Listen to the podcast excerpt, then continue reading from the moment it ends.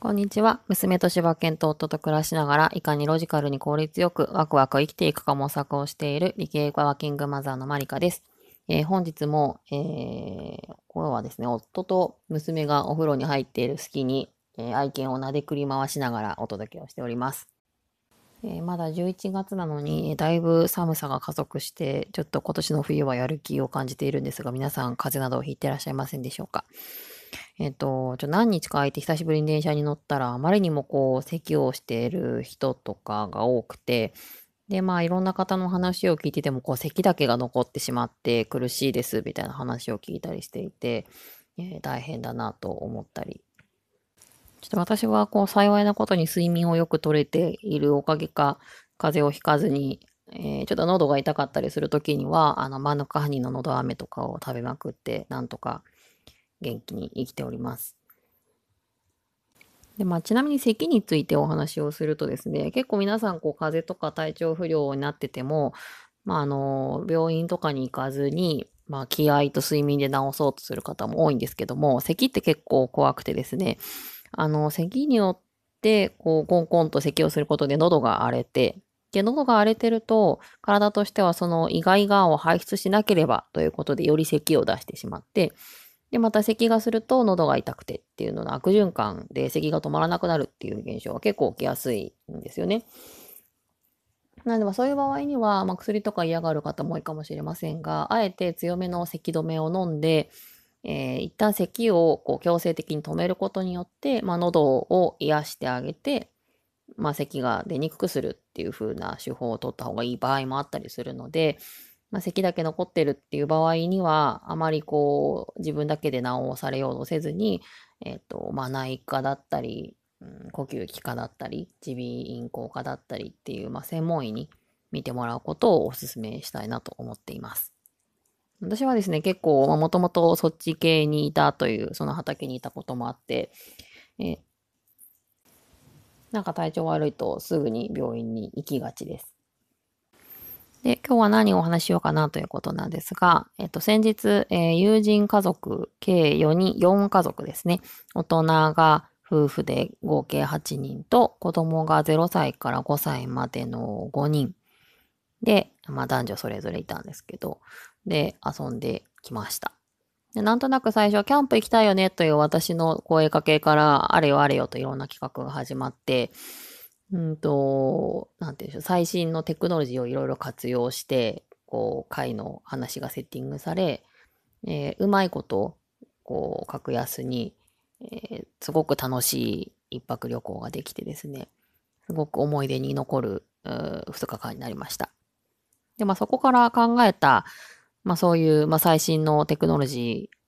ーをみんなで使っていたものを紹介すると同時に、まあ皆さん結構、うちの夫婦以外ということであれなんですけど、結構仕事もバリバリされてる人たちが多くてですね、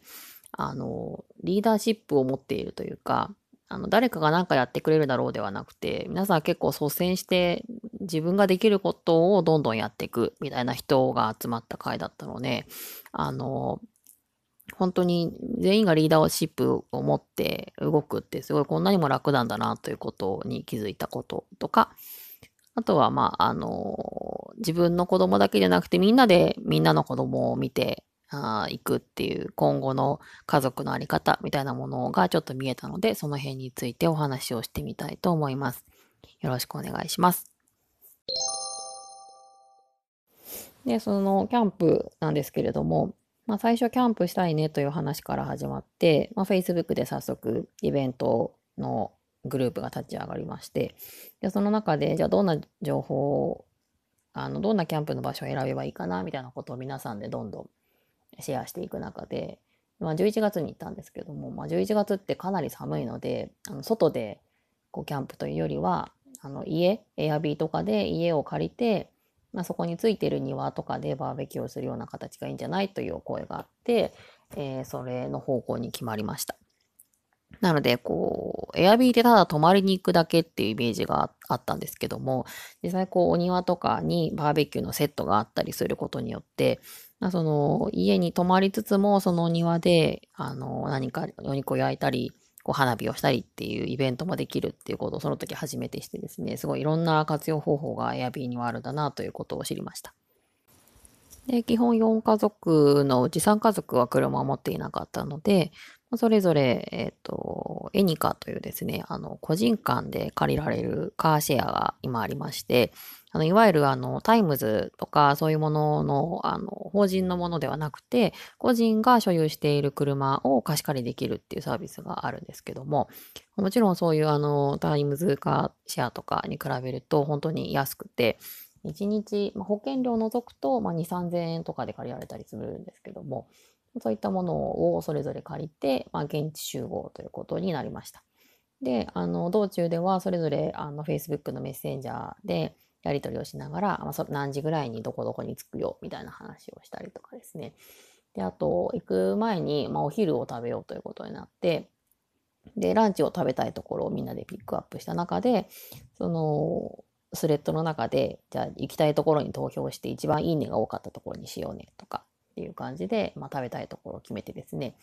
あの、たまたま Google マップで見て星の高かったえっ、ー、と、海鮮丼のお店をシェアしたところがいいねをもらいましてですね。で、そこに行ったんですけど、本当に美味しくて、えー、美味しい海鮮丼でした。で、そこでみんなで合流して、で、海鮮丼を食べた後、えー、子供たちを、まあ、放牧して、あの、疲れさせる担当と、えっ、ー、と、その夜にあるバーベキューの買い出しをするチームに二手に分かれて、えー、ました。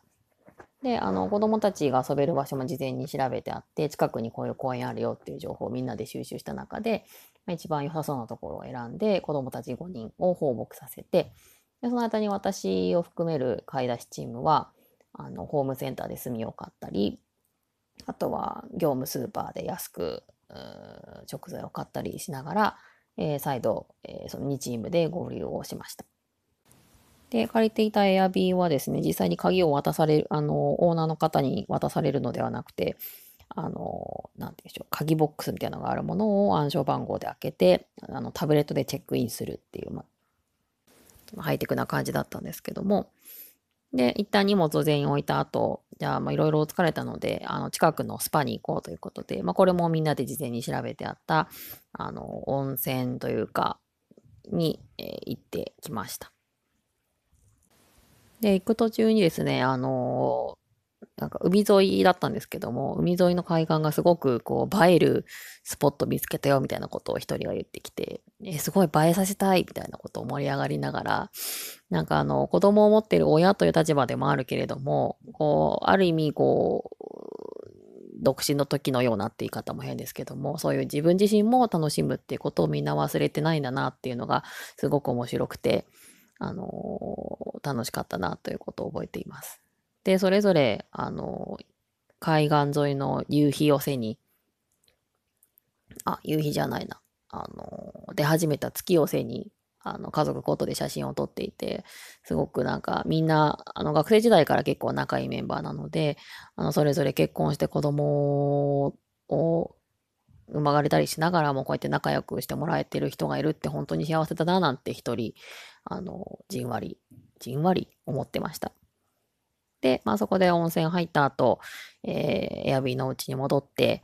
あの、炭を炊くチームと食材を切るチームでまた分かれて、で、子供を見るチームもいて、みたいな感じで、まあバーベキューを始めていきました。で、まあ、バーベキューをしたり、まあ、子供が近くで、あの、ストライダーで遊んだり、で、みんなで花火をしたり、で、おのおの、まあ、寝かしつけの時間になったら、寝かしつけに行って、また戻ってきて、みたいな感じで。で、まあ、ワイワイやりつつも、まあ、子供がね、静まった夜になったら、あの、炭をもりもり燃やして、ちょっとキャンプファイヤーチックなこともして、すごい青春をこう凝縮したような一日になりました。で、そのメンバーが本当によく、よくてというか、あの、大好きなメンバーなんですけど、あのみんなそれぞれあの自分が今この場所でやれる最適なものは何だろうかっていうことを考えて自然と動いているのであの余っている人がいないというか時にはその目の前にいる自分の子じゃないけどもこの子を見たりとか赤ちゃんを持ってるお母さんが別の用事をするから代わりに抱っこをしたりとかで、まあ、炭をやる。じゃあ私は野菜切るね。みたいな感じで、その自分がやるべきことは何だろうかっていうことを常に考えながら動いている人たちが集まると、こんなにもこう、楽しいことをみんなでシェアして、無駄のない楽しみ方ができるんだなということを思いました。昔ですね、えっ、と、なぜ全員にリーダーシップが必要なのかっていうような内容のチキリンさんのブログかながあって、私は結構それがすごく印象的で、多分だいぶ数年前だと思うんですけれども、それがまだ心に残っていまして、あの、特に漢字をやったりして思うのは、そういう漢字とか何かリーダーシップを発揮した経験がない人たちが多い集団ってすごくこう、会が動きづらいというか、誰かが何かやってくれるだろうっていうようなことが結構多くて、あの、結構大変だったりするんですけれども、そういうことをみんな経験してる人が集まっていると、その大変さも分かっているし、自分がやれることをやろうってみんな主体的に動いているので、えー、だいぶそのリーダーシップというか、その大げさなことかもしれ、じゃなくて、あの、何かみんなでやるってなると、すごく必要な素質なんだなということを改めて感じました。で、あともう一つ思ったのは、あの、ニュースピックスで、あの、ウィークリー落合っていう番組が、まあ今、3シーズン目、シーズン3だと思うんですけど、1個前のシーズンの時の、司会をされていた石山杏樹さんという方が、あのシェアリングということについてすごく発信をされて、まあ、本とかも出されてるんですけれども、まあ、今後はそのいろんなものをシェアしていく家族とかも含めてシェアをしていく時代になっていくっていうようなことを出されてたんですけどもそれをすごく実感しました。で8人の大人で5人の子供がいてまあ普通だったらまあ自分の子は自分で見るってことだと思うんですけれども、まあ、いろんなその、まあ、炭を起こしたり野菜を切ったりってしてるとずっと自分の子供とだけいるっていうわけにもいかなくてでもなんかその誰かしらの子供を誰かしらが見ているなんかペアが全部違うんだけれども子供のことは誰かしらが必ずまああの目が届くところで見ているっていうのがあの自然とできている状態でして。あのこうやってその自分の子は自分で育てなければならないっていうのではなくてそのみんなでみんなの子供を育てていこうよってこういうことなんだろうなっていうことをぼんやり体感しました。でついつい自分の子供だけを見ているとこう視野も狭くなってしまうし視野狭窄というかいっぱいいっぱいになってしまうこともあるけれどもこうみんなでみんなを育てるっていうふうになるとこう気持ち的精神的にも楽になるしまあ、逆にいろんな価値観がその子に、あの、降ってきて、うん、なんかいいこと尽くしなんじゃないかなというふうに思いました。で例えばその家庭では当たり前なことが別の家庭では当たり前じゃなかったり、うん、大げさに言えばこっちの家庭ではいいことがこっちの家庭ではしちゃいけないことだったり。でもなんかそれって別にそういうことがあるんだよねっていうことを子供の時から知っておくってすごく大事だなとも思うし、じゃああなたはどうしたいの？とか、うちではどうするの？っていうことを改めてそこから考えるっていうことってすごくいいなと思っています。なので、うん、基本はこう私もワンオペでやっているのでなかなか子供と対面で接することも多いですけどもこうやって休みの日を使って、まあ、いろんな家族親子と触れ合ったりすることによってその子供自身もいろんな世界を知ってほしいしで私自身もついつい子供だけっていうふうに狭くならないようにしたいなと改めて思いました。で、まあ、そこで、えー、一泊をした後、えー、まああのなんて言うでしょう、動物園とかに寄り道をして、まあ、相変わらず子供たち放牧したりしながら、まあ、無事、帰路に着いたわけなんですけれども、まあ、かかった会計は、あの、まあ、PayPay とか LINEPay とかでお金を生産してシェアし合うっていうことで、まあ、終始そういう今ならではのハイテク、ハイテクっていうのもおかしいですけども、あの、スキルを使いながら、うまく無駄にお金を使うことなく、スムーズにいろんなものがあ使える時代になったんだなということを改めて感じました。というわけでざっくりまとめるとこうやっていろんなシェアしていく時代においてあの Airb を使ったりとかあの個人間カーシェアを使うと結構安く気軽に外出ができるよっていうこととあのみんなでみんなのを育てていくっていうことはすごく子どもの成長にとってもいいなと改めて感じたことあとは、その一人一人がその自分ができることを考えて動くっていう、そのいわゆるリーダーシップのようなものを持って動く人たちだけの集団って本当にあの動きやすくて幸せだったなということなどをちょっとザラザラとお話をしてみました。えーまた別の時期になった時には果物狩りとかいろいろやれることはいっぱいあると思うので、ちょっとまた楽しみに企画をしたいなと思います。はい。